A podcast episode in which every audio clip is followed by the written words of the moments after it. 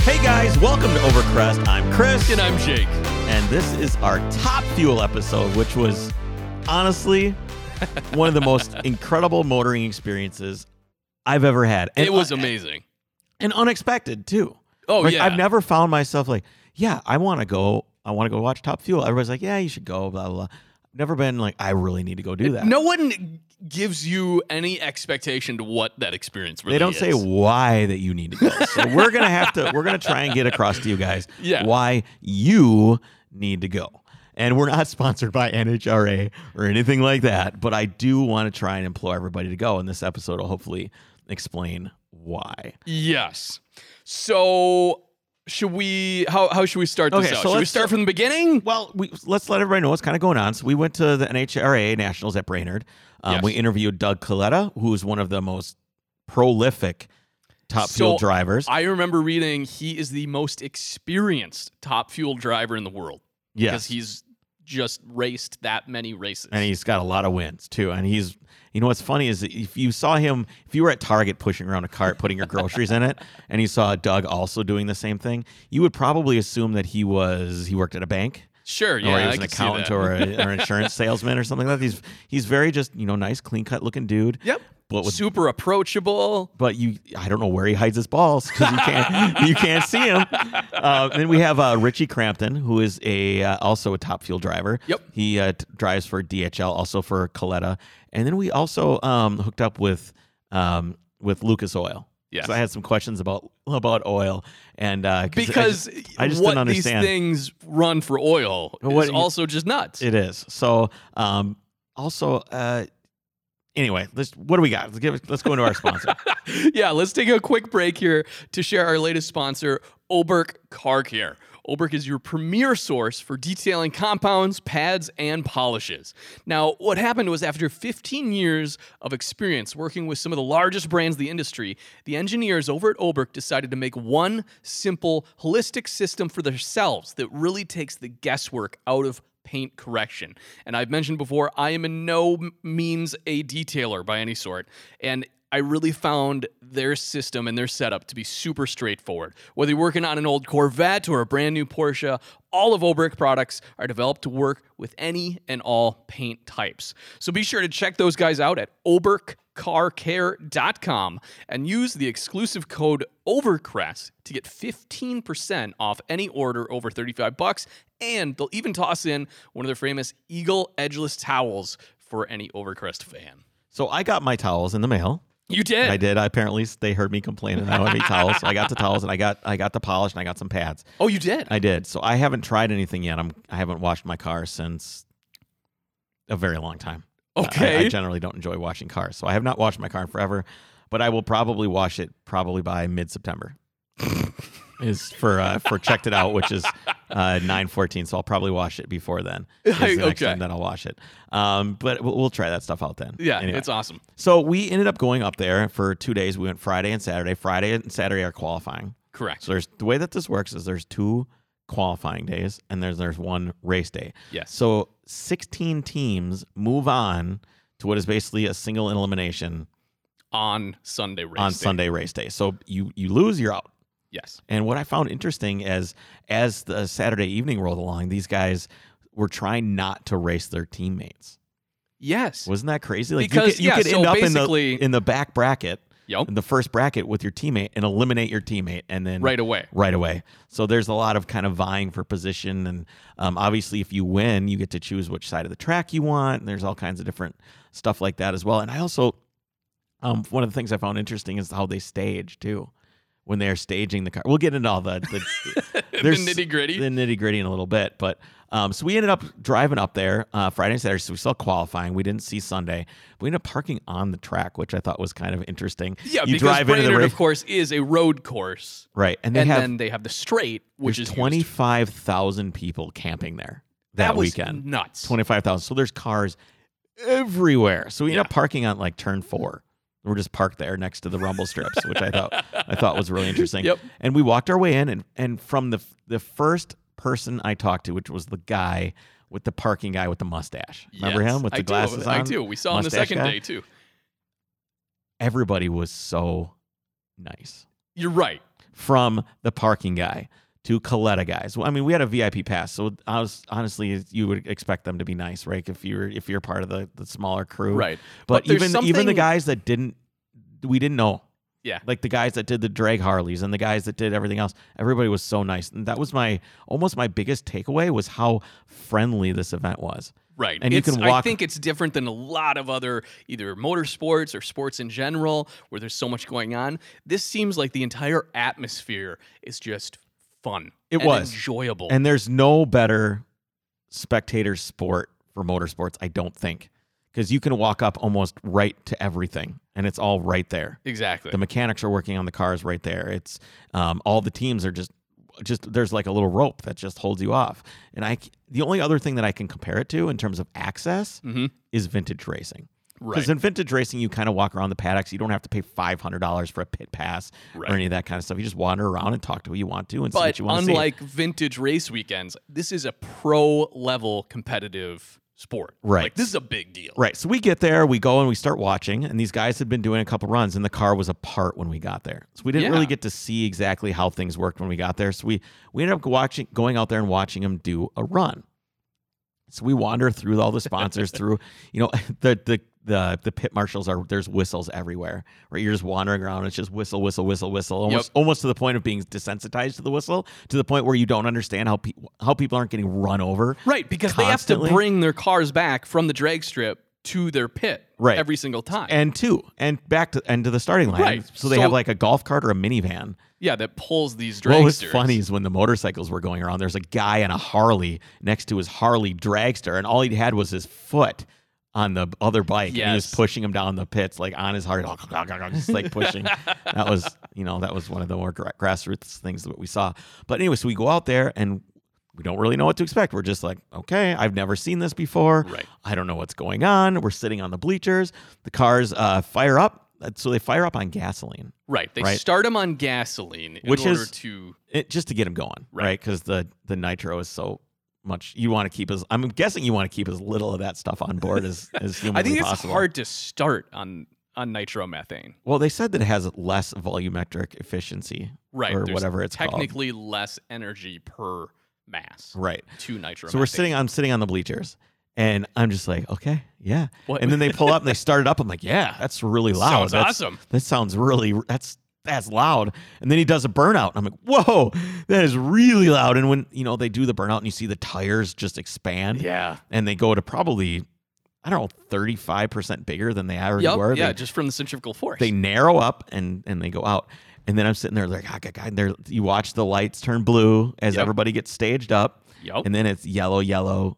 Green. And I I felt like someone grabbed me, shoved me down on the bleachers, and dumped like 25-pound bowling balls on my chest. So yes, it's one thing to say these are loud. These are ear-splittingly loud. It has nothing to do with it's not noise. It's not the noise. It's how it literally hits you.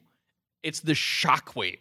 It reverberates. You feel it. And you almost want to curl up, or if you're not watching, the throttle response is instant. It's an instantaneous 8,500 RPMs. That's where they redline at. Yep. Instant. It's boom. It's 8,500 RPMs, just like you heard on the intro. It's 8,500 RPMs right now. It's like a gorilla grabbing you and jumping out of a 10-story building. And there's nothing you can do about it. And the whole way down is, ah! So they're going 325. Right around there. And running and they're doing 1,000 feet.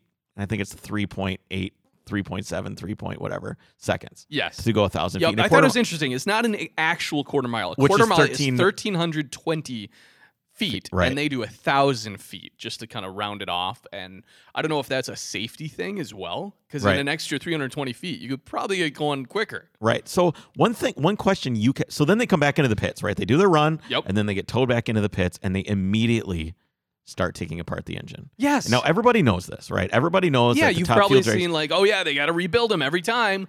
But why? Because the cost. He kept asking. Jake kept asking why. Why do you keep rebuilding these? Surely you can run them again. But then you look at the size of the power, or the size of the engine that's creating that much power. And how much power is it? It's 11,000 horsepower. Theoretically, give or take. There's literally no way. This is another just mind-boggling thing. There's no way to measure that much power. There's no dyno on Earth that could handle 11,000 horsepower. So they basically just do the math, and they say, well, in order to do the quarter in 3.2 seconds, whatever, it figures out to be somewhere around 11,000 horsepower. Well, I figure that they can figure out their combustion chamber. They can figure out their fuel amount of fuel used. They can figure out the volume of their combustion chamber. They can figure out their compression. And then they can figure out their RPM, and they can roughly guess what their horsepower is, which is 11,000. Roughly 11,000 horsepower. So that kind of force is unbelievable. It's unfathomable when you think of our cars that make 200 horsepower, 300 horsepower. Hey, you guy with your buddy with the GTR that makes 1,000 horsepower and is giggling as he races people on the interstate. Not even close. And so what they have to do is everything has to be checked. It's basically to inspect everything. Yes, they have to look at every single thing, and while they're in there, they just replace everything that they can. They reuse the pistons, they reuse the rods, the crank. They reuse the cylinder head, not always the valves. What they do, though, is they swap heads. Yes. So they have one that's rebuilt, ready to go, and then they put the new one on and then rebuild the head that was just run. Right, so they take the valve springs off, so they spray everything down with brake cleaner so it's perfectly clean. We smelled so much like brake cleaner and car cleaner by the end of that. I can't believe these things aren't sponsored. As we were driving in your car, I was like, do you smell brake cleaner right now? Do you smell brake cleaner? So the heads come off, or the first thing to come off is the blower. Yes. Which has this big Kevlar blanket on it. Yes. And it's strapped down to the engine block and the cylinder heads and the intake manifold. And we witnessed why later on. They blow up. Do you remember the technical term they used? No, what did they say? They go, oh, that blower disconnected down track. It disconnected. It sure did. It disconnected. The blowers do disconnect, and he showed us a photo of. And so that's another reason why you have to be really, really careful and why they look at everything. Because when you have these kinds of forces going on, it's dangerous. As you'll hear later, when one of these blows up, it can blow the entire rear of the car off. Yeah. Blow the rear wheels off the car. So they put these blankets around, these Kevlar blankets, just in case the blower explodes. What do you think that blower is spinning for RPM? Well, if your crank is spinning at 8,500, I don't know. The pulleys didn't look that different. It was smaller. It's probably, they're probably 15,000 RPMs because they're 60 PSI. 60 PSI of boost is what they're running. 60 PSI. And it's basically, what kind of a blower is that? Like a worm blower? What is that called? Yeah, you're thinking a screw type or roots type, I think, is also what it's called. And they rebuild that every time, too. Yes, they do. They take out the actual screws and they put a new set of screws in the housing because the screws actually have little, what would you call it, like seals on them. Right. It's almost like an apex seal for a rotary. Exactly. And they measure them and there's so much thermal expansion with some of this stuff that they were saying that it's down to just thousandths of an inch because if it gets too warm, the screws actually start interacting with the case of the supercharger, and and that creates more heat, and then you get this thermal runaway situation where more heat's causing more heat, causing more friction, causing more heat, and then you're losing boost and you're losing power, and then the blower's toast by the time you get it back in, right? Right. So then you have to replace all these little seals, and they had different types of seals. This type of one goes here. This type of one goes there. Yep, and they're experimenting with different compounds and stuff like that for it. Yep, some have like metal infused in the actual plastic. It's just it's crazy. Yeah, and to your point, there was a guy that was his job. That was on site. So that's another thing. It's a concert. It really was like a concert. The crew chief is the conductor, and everyone else has a job. Just like a violinist plays the violin, a cellist plays the cello, the drummer boy plays the drummer. Drummer boy. So everybody. So when they two guys pull the blower off. They go and they set it down, and then one guy starts working on the blowers.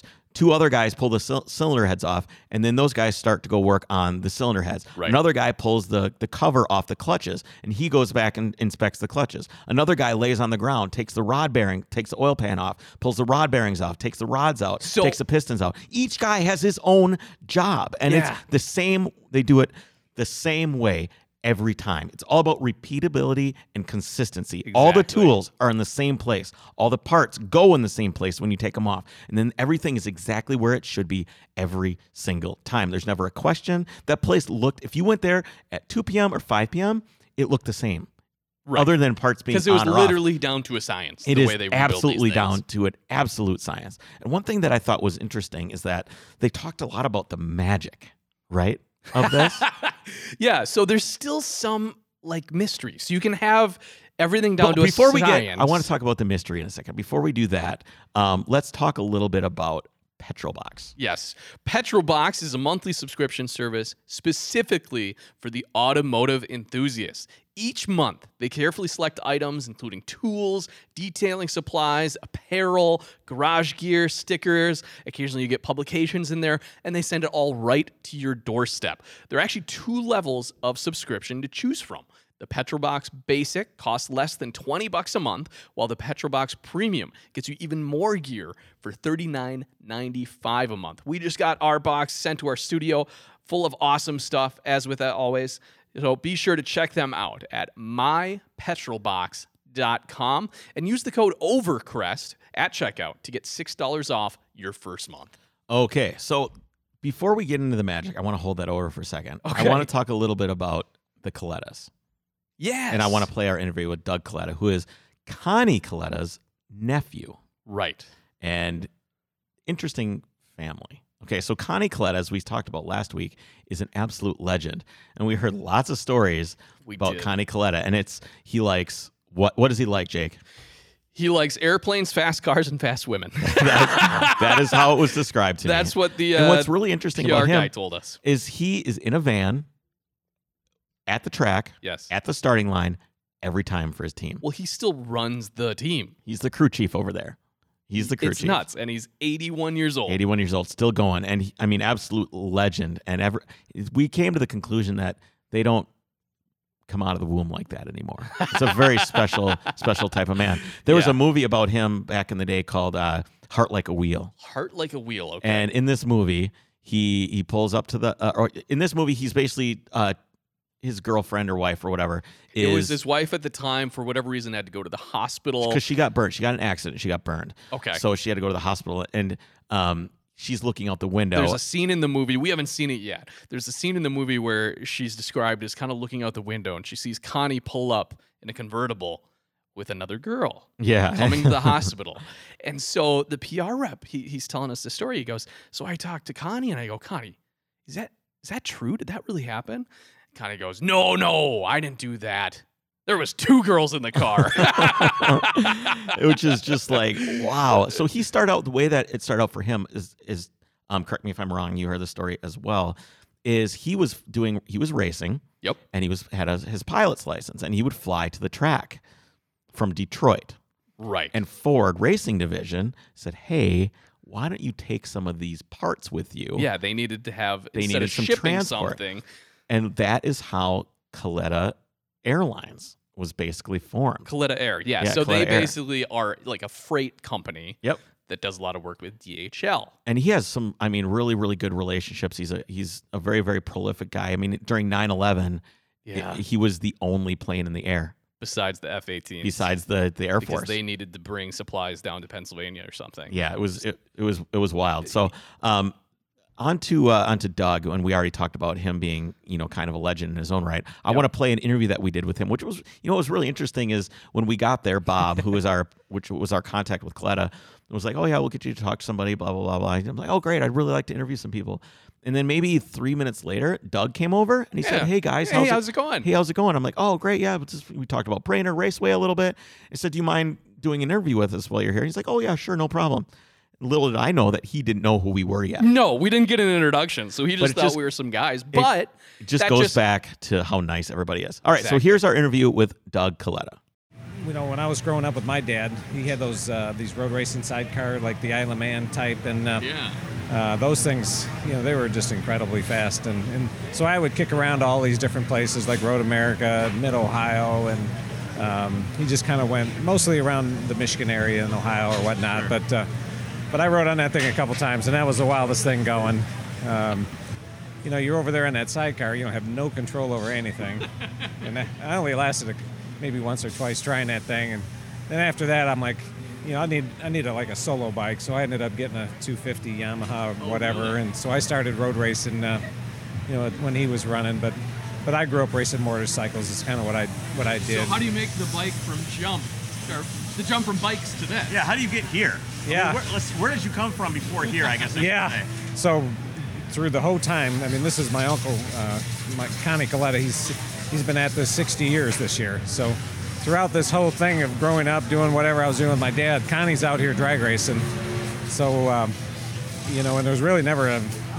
between Connie and his son Scott, I mean, it was all they could do to keep two cars running. There was not a third car available, so I ran, go-karts, and then I ran these midgets and sprint cars. So I did that, and I also worked on his cars, Connie's dragster, for about 10 years. So, but before I got in the top fuel car, I was driving sprint cars and midgets, with the USAC sprint car series back in Indiana.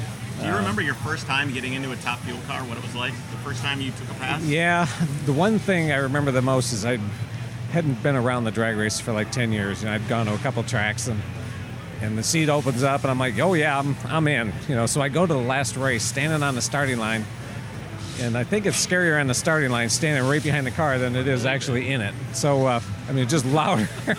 I'm like, what in the hell have I gotten myself into here? But no, I had... Ed McCulloch. I don't know if you know Ed McCulloch, but he's a legend out here in the drag races. He was my crew chief. I had a great team. My cousin had just got out of this car, and they. I started out Tucson, Phoenix, just testing. But the first time I got in it, you're not sure exactly what to expect, because I drove an alcohol dragster for like one day at this school deal at Frank Holly's school, which is I highly recommend for anybody that wants to try one of these things, but. So it's pretty natural for, if you get in a top fuel car, you're not sure what this thing's going to do, to hit the gas and then take your foot off. I mean, it's just an instinct, because you just don't know what to expect. And I guess I'm normal, because I did that exactly. Yeah. So, but after that, I'm like, we're good to go here. It. So yeah. After that, we were good to go. So but when a lot of people do things that make the adrenaline pump, things slow down in their mind a little bit. Even though for us it's over in 3 or 4 seconds, is it a little bit longer when you're in the car, or is it just over in a flash?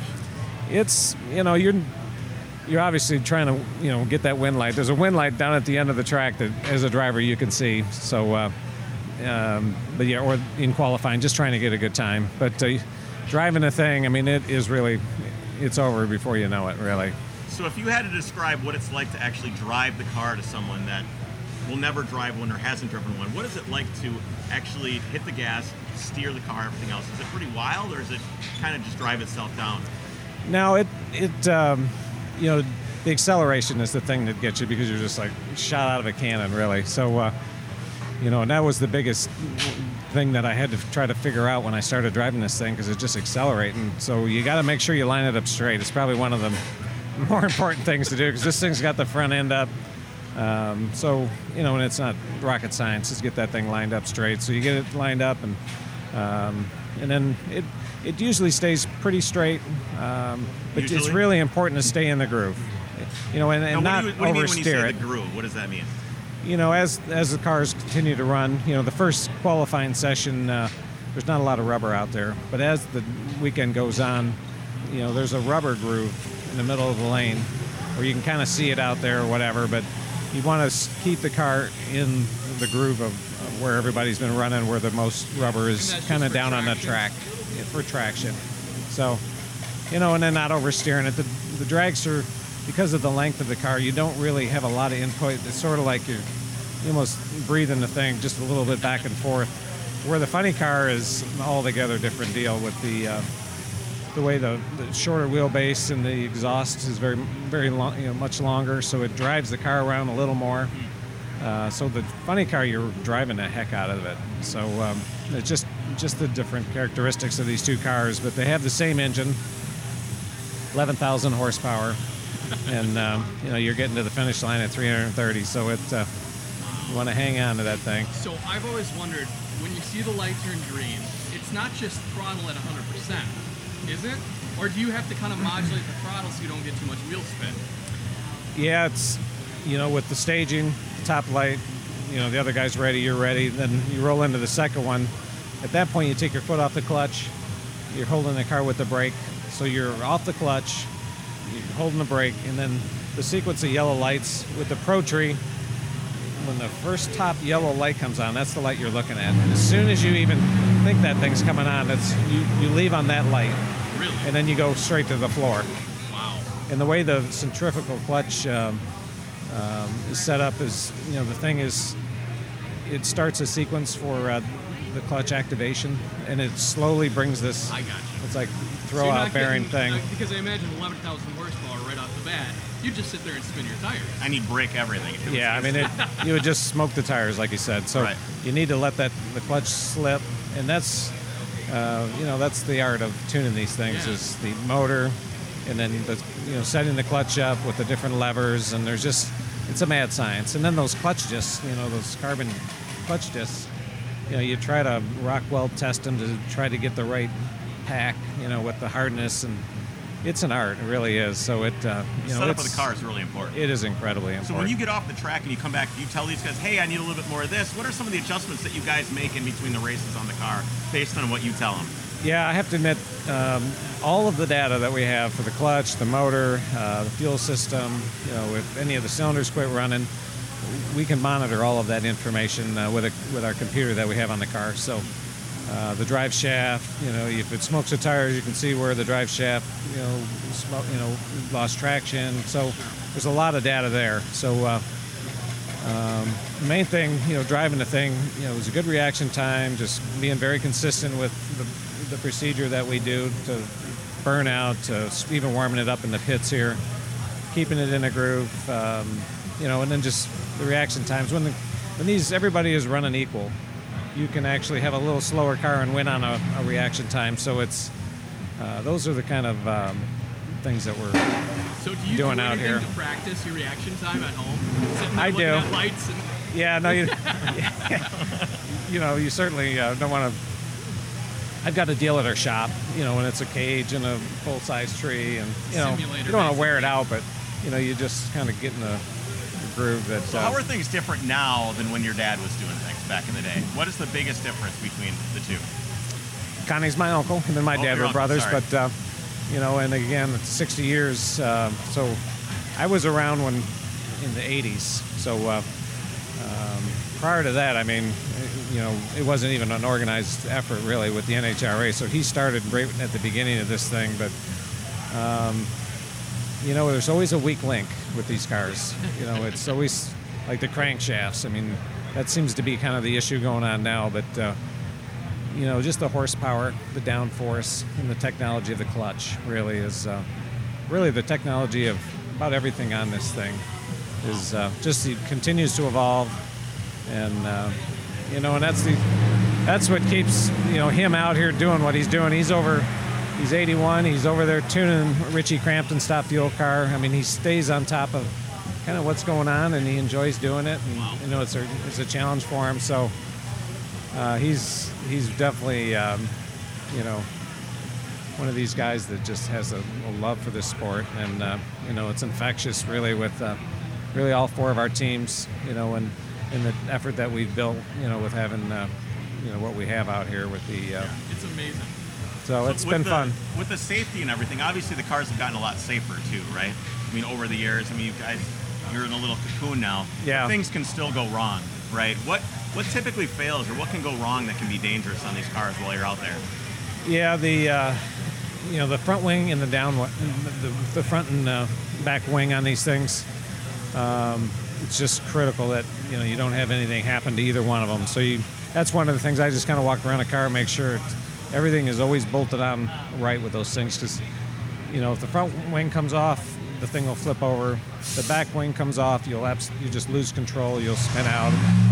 And really, the technology of Goodyear tires is we're very fortunate right now. You know, we're on a kind of a pattern here that they've got a great tire. Knock on wood. But, you know, if you had, like, the cord come off, you know, it takes the back wing out, you know, kind of those type of situations is usually bad. Do you feel fear anymore when you get out there? When you get in the car and you see that tree, do you feel any kind of fear? You know, it's all about just trying to win for me. It's, I think if you start feeling fear, you better get out of this thing. Hey, thanks a lot. I really appreciate it. Thank you. Okay. That was, it was awesome to be able to talk to a legend like that. Absolutely. So back to the magic, right? Yes. So they rebuild these engines after every race, after the abuse of 11,000 horsepower to make sure everything's in spec. And it really goes down to the fact that if you don't rebuild them, there's so much of a risk of it not working. Basically, the risk is just too great not to rebuild the engine. Because what? Because we found out how much it costs per run. If you include getting there, all the mechanics, the fuel, the car, everything else, yep, it's $8,000 to $10,000 every, in less than 4 seconds, you spend $8,000 to $10,000. Which is just nuts. It's crazy. So... yeah, we go to talk and, okay, if everything's down to a science and you're measuring everything in thousandths of an inch and everything really is, you know, a formula, right? Then it should, then if you think about it, then it should all be down to the driver. That's the right, only variable that's up, but that's not true. We found out. He goes, there's some of it that's still kind of the magic or the luck or whatever you want to call it, where for whatever reason, they can measure, for instance, these rotors in the blower. They can measure them and spec them out. They're identical, same, you know, metallurgy and materials and everything else. But for whatever reason, some will run slightly better. Or the clutch discs that they have, they'll run a set of clutch discs. And so for some reason, why don't we explain how the clutches work first? Okay, so they're pneumatic. Here's what's crazy: there is no transmission to these cars. No. You are making 11,000 horsepower. You do not need 500 RPM. You do not need gear reduction. So you're doing, it's basically direct drive. They don't shift. They don't change gear ratio at all. They're basically slipping the clutch until, what is it, 2/3 of the way down the track when it fully locks. I don't think it was quite that far, but you basically have a progressive clutch system. So you have the six clutches lined up, and they're pneumatic. Right. And as you drive, they start to engage. One will engage, and the others will engage, and then you're basically slip down limiting the way, your amount of slip until they fully engage. Because if you just had direct drive and you hit the throttle or opened up the fuel or whatever, it would just break. Burnout. It would break everything and do a burnout. So they have to have. So one thing that they told us is some of those clutches are better than others. And it's, wait, how does that work? We don't know. They're made great. The same. They're measured out the same. There's just some mystery or luck or something where some of these discs are better. So what they do, they run them for one run. The driver will say, that was great. The computer says that was great. You're right, because the driver isn't going to tell hundredths of a second. Right. The computer, for whatever reason, tells them they engaged. Because they're monitoring everything. There's so many sensors. If you look in front of the steering wheel, and you could see like all the sensors and computers. I have a photo of that. It is wild how much technology there is packed into these things. So what they'll do then is they'll save these clutch discs until later in the year when they really need, you know, part of me wondered, is there really that much of an advantage because of those? Or is it part of it psychological, the driver saying, okay, now I got my best clutches with me for this last little shootout or whatever it is, you know? Yeah, I don't know. I'm not sure. But yeah, that's where, to your point, some of the magic is still there. So Richie Crampton talks about that a little bit in his interview with me. Now, he's the driver for the DHL Top Fuel car. Right. Let's roll our interview with him and get through. I'm Richie Crampton, driver of the DHL Toyota Top Fuel Dragster at Coletta Motorsports. So how did you get started with Top Fuel? How did you get your driver position? So I'm one of the few people that kind of made the jump from crew member to driver. It's rare in motorsports, but it has been done before here in the NHRA. People like Robert Hight, Eric Medlin, even J.R. Todd worked on the race cars before they got to drive them. But yeah, my story is basically I was a clutch guy for 10 years for Morgan Lucas. And I guess I kind of ended up wearing him down to the point where he gave me the opportunity to get in the race car at a test session and liked what he saw, and then when he decided to retire, I got to basically take the keys. Do you remember the first time you got into one of these cars? It must have been wild.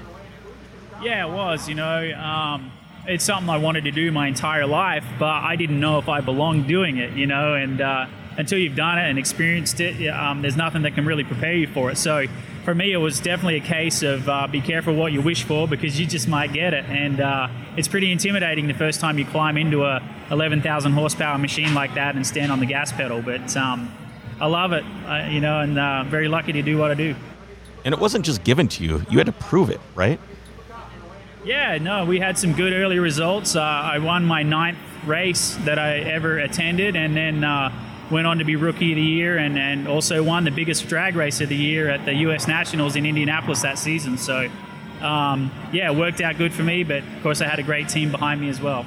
The reality is you got to get in this 11,000 horsepower missile and stand on the throttle, and there's not much that can prepare you for that, but right. Luckily I survived to tell the tale. What was the fastest thing you'd driven up to that point?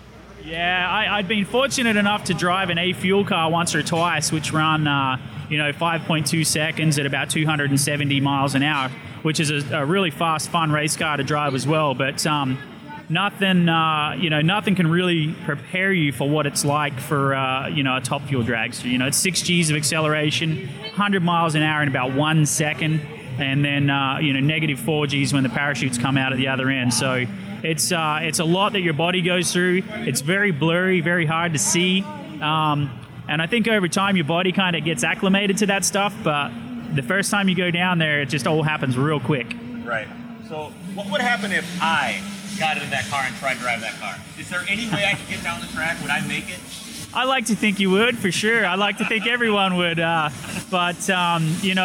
For me, I didn't have a ton of experience with 300-mile-an-hour race cars, but I'd been around them long enough. And I think that's the key to it, that if anyone ever wanted to do, what we do out here, it's just... you got to be around it and see the good with the bad and what can go wrong and how to deal with it, and envision yourself in the driver's seat. That's kind of what I always did, and I think that helped me a lot. So what kind of things can go wrong? Well, I mean, these cars are covering football fields in seconds. So, from the obvious things like driving it into the wall or across the center line into the other competitor's lane and all of those things, we can have catastrophic engine failures, which can blow the rear tires off the car. And we've literally seen dragsters break in half and fly through the sky. So I hate to think of all the bad stuff that can go wrong, because there's a million ways. I don't think as humans we're meant to go 320 miles an hour every weekend. So when you get out there, do you have any fear, or is it just pure focus at that point? No, it's funny because we get to drive these race cars down the drag strip, on average 150 to 170 times a year, and you kind of get complacent and you kind of forget that, basically what you're doing is pretty extreme. And then something will jump up and remind you every now and then that things can go wrong, and it kind of puts you back, it keeps you on your toes again for a little while. So, I've lost a front tire at 300. Fortunately for me, it broke the front wing, but the front wing stayed on the car, which is a big bonus, because if the front wing would have come off, the rear wing kind of acts as a big cantilever, and we've seen cars flip over backwards in that kind of setup. But everything for me has been pretty straightforward, and hopefully I can keep it that way. So tell us a little bit about the engine in your top fuel car. So we have a 500 cubic inch maximum displacement rule with top fuel, and basically the engine is a billet version of a 426 Hemi from the 1960s era. They've just kind of changed a lot of stuff, the weak links I guess over the years, and so they're not water cooled at all. They're supercharged. There's a 1471 blower on them that makes about 50 pounds of boost. We have two magnetos that the ignition system has to burn fuel at the rate of about 80-something gallons per minute when the engine is at full noise. So that's how we make the big horsepower with these cars. It's just sheerly being able to burn a huge volume of fuel like that. So there's 6 clutch plates within the clutch pack, and that clutch application is kind of what's critical to putting that 11,000 horsepower to the rear tires in a smooth fashion to maintain traction down the drag strip. So I was hearing that when you guys get a good clutch setup, you kind of put it in your back pocket for when you really, really need it. Do you ever get frustrated? Like, I wish I had the good clutch setup. I don't have the good clutch setup, and there's somebody out there. Do you ever wish you had the good one? Yeah, we all kind of, we test preseason and then we race, and then we kind of get to a point where we know what clutch discs we prefer. Keep in mind there's 6 discs, and every clutch disc has its own kind of personality, if you will. So a lot of crew chiefs out here will kind of test and find a combo that they like, and basically put that to the side and save it for our countdown, which is the last 6 races of the season. That's when you really need to win rounds and win races to contend for the championship, when we go into our playoff kind of format for the last six. So we'll hoard all the good stuff that we like for the tail end of the year, and just kind of do some different stuff, because we'll see cool racetracks to really hot racetracks during the middle of the summer. And here we are, a perfect situation where we've had warm days during qualifying, and now we're going to have probably almost as equal to national record type racetrack surface tomorrow. So yeah, that's where the crew chiefs earn their money. That's where the magic comes in, right? Exactly. What's the difference between regular gasoline and the nitro that you guys run in these cars? Yeah, so I guess, on the technical side of it, gasoline holds more energy per gallon than nitromethane does. But from what I understand, keep in mind I'm just a driver, but nitromethane basically creates its own oxygen as it's burned. And, that's how we're able to... make the big horsepower is burning oxygen and a huge volume of fuel with it. So we do start the gas the race car on gasoline initially, and then we switch it on to nitro once it's running on gasoline. And then nitro is just the coolest thing ever, I think. You ever feel like you're just driving around in slow motion when you're on public roads? Kind of, but I think talking for myself, of course, I definitely get my fair share of going fast and standing on the gas when the light goes green. So for me, it's just take it easy on the road, kind of, without taking the high road here. That's truly, I'm probably the guy you're beeping at to get out of the way. Where you're from in Australia, it's harder to be an enthusiast. You get caught doing a burnout, you're in big trouble, you can't modify your car. Does racing feel bigger there than it does here, or is it about the same? Yeah, I believe so. I mean, percentage-wise by population, I bet that it's equally as popular in Australia as it is here in the U.S. But yeah, growing up, as you said, man, having a modified car on the road in Australia it's really tough, because the police will get you and give you a fine or sometimes even worse. But that's why I love it over here. I guess they kind of give you enough rope to hang yourself. You can drive whatever you want on the road, it seems like, just as long as you do the right thing with it. So that's kind of cool, because one of the other things I do during the year is Drag Week, Hot Rod Magazine Drag Week. It's basically almost like a rally where you have to drive your race car from track to track, and it's sometimes as much as 1,400 miles round trip going to the five racetracks on Drag Week. And last year I did it with a rusty 1957 Chevy with a blown alcohol Hemi in it, so definitely shouldn't be able to get away with that on the road. Well, rust is just weight reduction. Yeah, right? Well, in that case we're looking good, because there's plenty of rust, but that thing leaves a brown cloud on the starting light every time you dump the clutch. Hey man, I really appreciate your time. All right, buddy. Thank you, Ed. It's been a great weekend. Thank you. All right. Thank you. All right, buddy.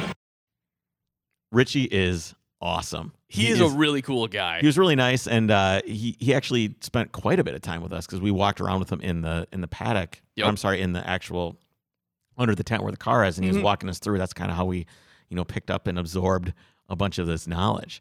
It was a really emotional experience, I think, when it comes down to it. As I was looking back on it as we were driving home in the car, I was just thinking about, wow, all of those guys working. I mean, there's how many employees? Plus, they have back in Detroit, they've got 20 million CNC machines making all this stuff. These heads are billet heads. They're making their own heads. They're making their own engine blocks. Yep, everything's bespoke. Custom. And it's all for 4 seconds or less. And, the guys told us it's a lifestyle, because you realize, too, they're traveling every weekend going to one of these races. 10 months out of the year, they're on the road. Right. 10 months. And so you talk about having passion for something. That's all these guys have. Sure, they're getting paid for it, but in order to be away from your family and to be traveling that much for this, it just goes to show how much passion there is in this sport. Right.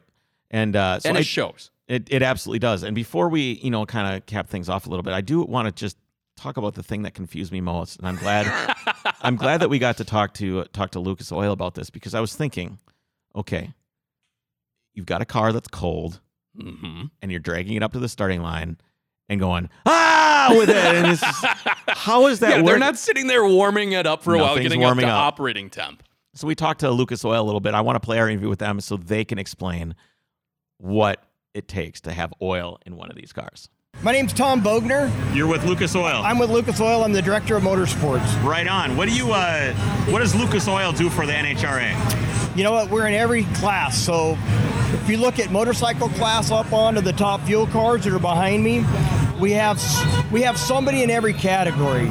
And each engine takes a different type of oil. So it can be a challenge to stay up with the technology that all these teams stay on. So that's one reason I'm out here this weekend. I'm working with Paul Lee and McLeod Clutches. Right on. So how is the oil that you guys are running in some of these wild cars different than what we have on the street? Much thicker for one. What's the weight?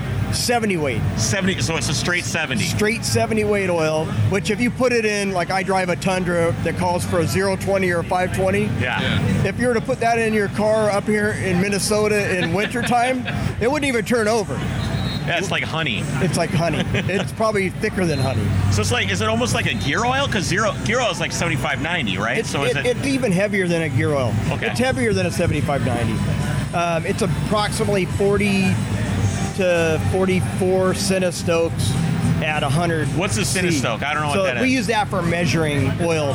So when you look at the viscosity range. So when you look at your car and it says 0.20, yep, you're measuring the zero weight at cold temperature and the higher weight, 30 weight 20, at operating temperature. Because you need the pumpability of the oil in the car, especially if you live in this part of the country where it's cold. I'm from California, so I can get away with, an oil in my Tundra that calls for 0.2520. I could get away with probably a 1040 in that car. Right. Because I don't have the issues of being able to move that fluid when it's cold. So speaking of moving the fluid, if you're running a 70 weight that's super thick, does that affect like the oil pressure in these cars? Like a top fueled car, what kind of PSI is oil pressure? They're running over 100 PSI, and they really do look at volume. They have a high volume, and then you also have a funny car has a dry sump oiling system, which is much different than the dragster having a wet sump. Now, in standard, like if I were to look at, I drive a Mustang, 2017, it's almost 1,000 horsepower street car. I would love to have dry sump on that engine. Yeah. It's wet sump. Right. It's different because I don't want it slopping around in there. But on an alcohol dragster with the wet sump, you have that oil flinging around in that crankcase, and it actually helps because it gets up into the cylinder a little bit. You have more oil on the cylinder. They're only running for 3 seconds. Right. So the crankshaft's throwing it up into the skirt of the piston, basically. Exactly, and it actually helps. You're actually able to, they're running a short period of time, but you're actually getting a little cooling effect, and you're not worried about the windage in a 3-second run because you've got so much cylinder pressure from the nitro and the compression. That little bit of windage loss is not going to... If you're running 100 PSI, these things don't have a lot of time to warm up. Right. So how are you able to achieve peak lubricity with an oil that's essentially warm? It's difficult because oils in general work better with oil temperature. Right. That's why everybody's like, hey, wait for your car to warm up before you beat on it. Right. But these guys don't wait for their car to warm up. They just fucking go. Yeah, and we can use really high pressure additives that activate cold. We can use like a different zinc and phosphorus package, ZDDP, that will activate both cold and hot. So, and you have to learn that from being out here. And I will go over and look at parts after Paul Lee makes a run. Looking at wear. And look at wear. Right now, like our parts are beautiful in a car, but we'll still scuff occasionally a couple of cylinders, but the cylinder next to it's perfect. So you can't really say it's the oil. Yeah, right. You know what I mean? But the valve train, the bearings are beautiful. Huh. But the tune-up, and it could be deflection in a cylinder, maybe one cylinder's a little bit off. Yep. Even though they change a sleeve, it's not like we're micing everything like we do in a shop when we build an engine. Right. We hone them, we get everything perfect. These guys come in with a hone, real quick, boom, boom, boom, through each cylinder, slap a piston back in it. Right. And they're going to be a little variance, right? Sure. So. Wow, fascinating. Cool, man. That's great. I appreciate your time, and that's one of the things I've been really wondering about is how the oil works in these cars. Yeah, and the fuels. In a fuel car, you're also running a lot of fuel pressure, a lot of volume. So it tends to milk the cylinder down, which you start to lose oil pressure. So that's why they're worried about having a lot of pressure. Gotcha. So that if they get a cylinder out, that it doesn't just blow, tear up the whole engine. Last question. With these Top Fuel cars, they're rebuilding them after every run. What do they do with all this oil? It's only been in the car for 3 seconds of running. It's waste oil at that time. Huh. Yeah. Yeah. And some of the alcohol funny cars and dragsters are able to run the oil twice. Okay. I don't know. I'm kind of like, if you're going to dilute it, you probably should just change it. 100%. You know, when you're looking at a $70,000 engine versus a $90 oil change. Yeah, right. So what's this oil cost to quart, this special oil? The dragster oil is it's conventional. Ours, Lucas, it's about $8 a quart. It's not bad. So we're Porsche air-cooled guys. So we run like a 1550 or a 1060. Sure. You guys offer anything like that? We do. We make actually a 5W50 that I would probably recommend. Some of the Porsches come with 540s even, I've seen. But with track days, we make a 550 that we develop for like our Cobra Jet program and our Boss 302 and our GT500s. Yep. And you can run it in a Polaris. I mean, it's very universal. Like it has what we call a DI package, which is what really makes the oil work, the additive package that we get from Lubrizol. And then we use the base oil to get it into the 550 range so that it oils really well. And I run that 550 in Odie. I use it in our drift team. So all of the Falken tire cars, sure. Justin Pollock with the Roush Mustang, Papadakis Racing, Odie Bacchus, Matt Field, Corvette, all 550. Add zinc back into those oils then? Because everybody's like, with the old air-cooled stuff, Porsche, you got the tappets, you got to have the zinc in there. Is that true or is that? You still need it. We use, in the 5W50, we use a higher than API, so it's about approximately 1,400 parts per million of zinc and phosphorus. The phosphorus and zinc are a little bit different. They're the same number. The zinc number is what everybody looks at. Yeah. But when you're starting to push cars on the track, and even though they're VVT or they're solid roller cams, we have more cylinder or we have more valve spring pressures and things like that, and temperatures. So the little bit extra zinc really seemed to help. And I pushed my Mustang to 1,000 horsepower, 978 to the wheels right now, bone stock 5.0 Coyote. Wow. And 26 PSI. It's not fair, man. The cost per horsepower on an old air-cooled Porsche is crazy. You guys are so lucky.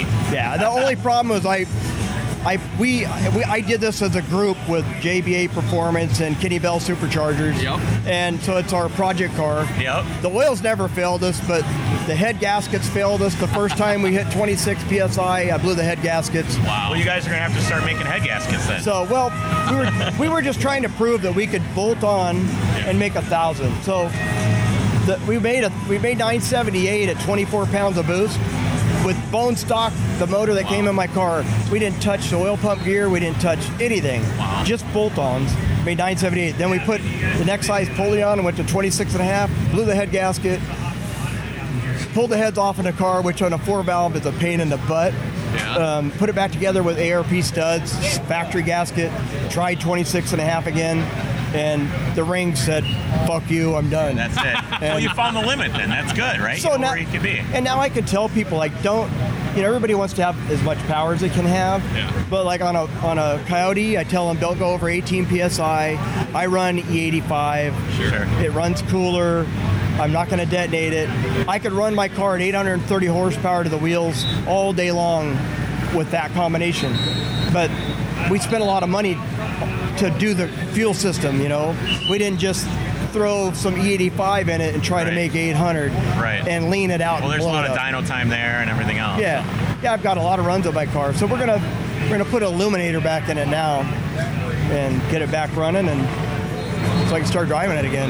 Good luck, man. Yeah. Hey, thanks for your time. I really appreciate it. That was great. Thank you guys for coming by. Yeah, take care. Yeah, take care. All right, Jake. So would you go again? I would. Here's what I want. What I want to do is I want to bring other people. I was just going to say that. The magic of this is bringing someone else and saying, just wait. Get ready for it.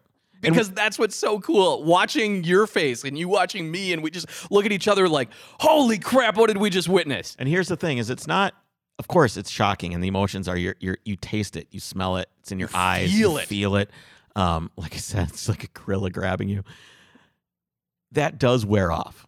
Okay. That shock does wear off. But then you start to take in all the different aspects of the logistics that are going on. Yeah. And you can see the dance, right? The dance that all these guys have to perform. Yeah. From the top end at Coletta to some of the guys that we talked to that have the Harley motorcycles that are 1,000 horsepower, two-cylinder nitro motorcycles. Because they're racing all classes of cars at these events. Exactly. So you've got cars that are actually still kind of cars. Right. And you have, I mean, there's a lot to take in.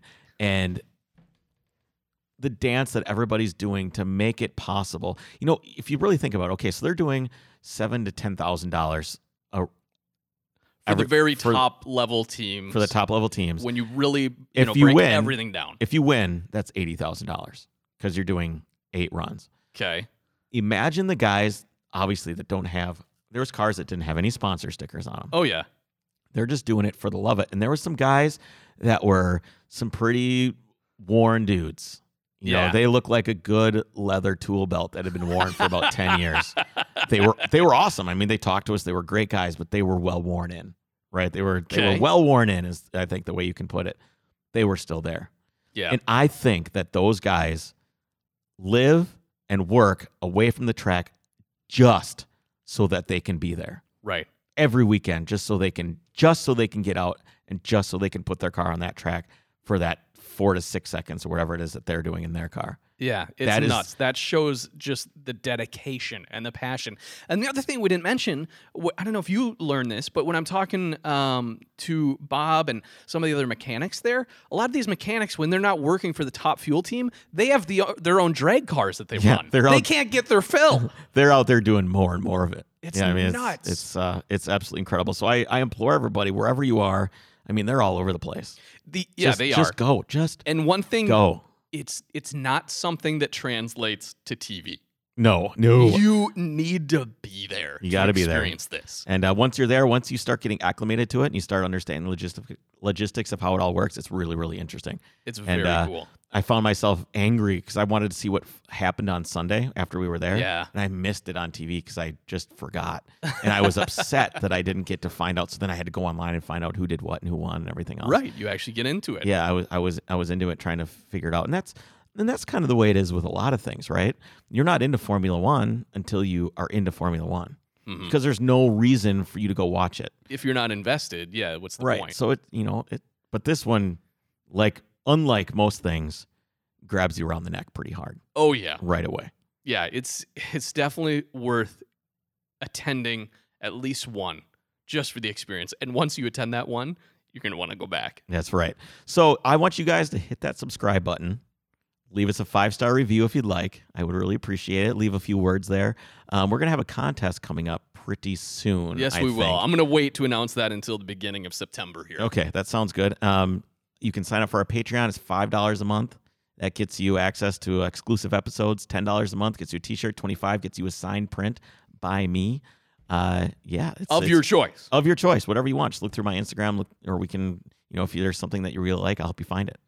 I hope I hope my passion for what I experienced came through a little bit on the episode. I was really worried about being able to explain how cool it was. Yeah. How do you, I guess, convey something that's just so violent and over the top and mind-boggling, right? Yeah, exactly. That's exactly it. All right, guys, we'll see you next week. Take care.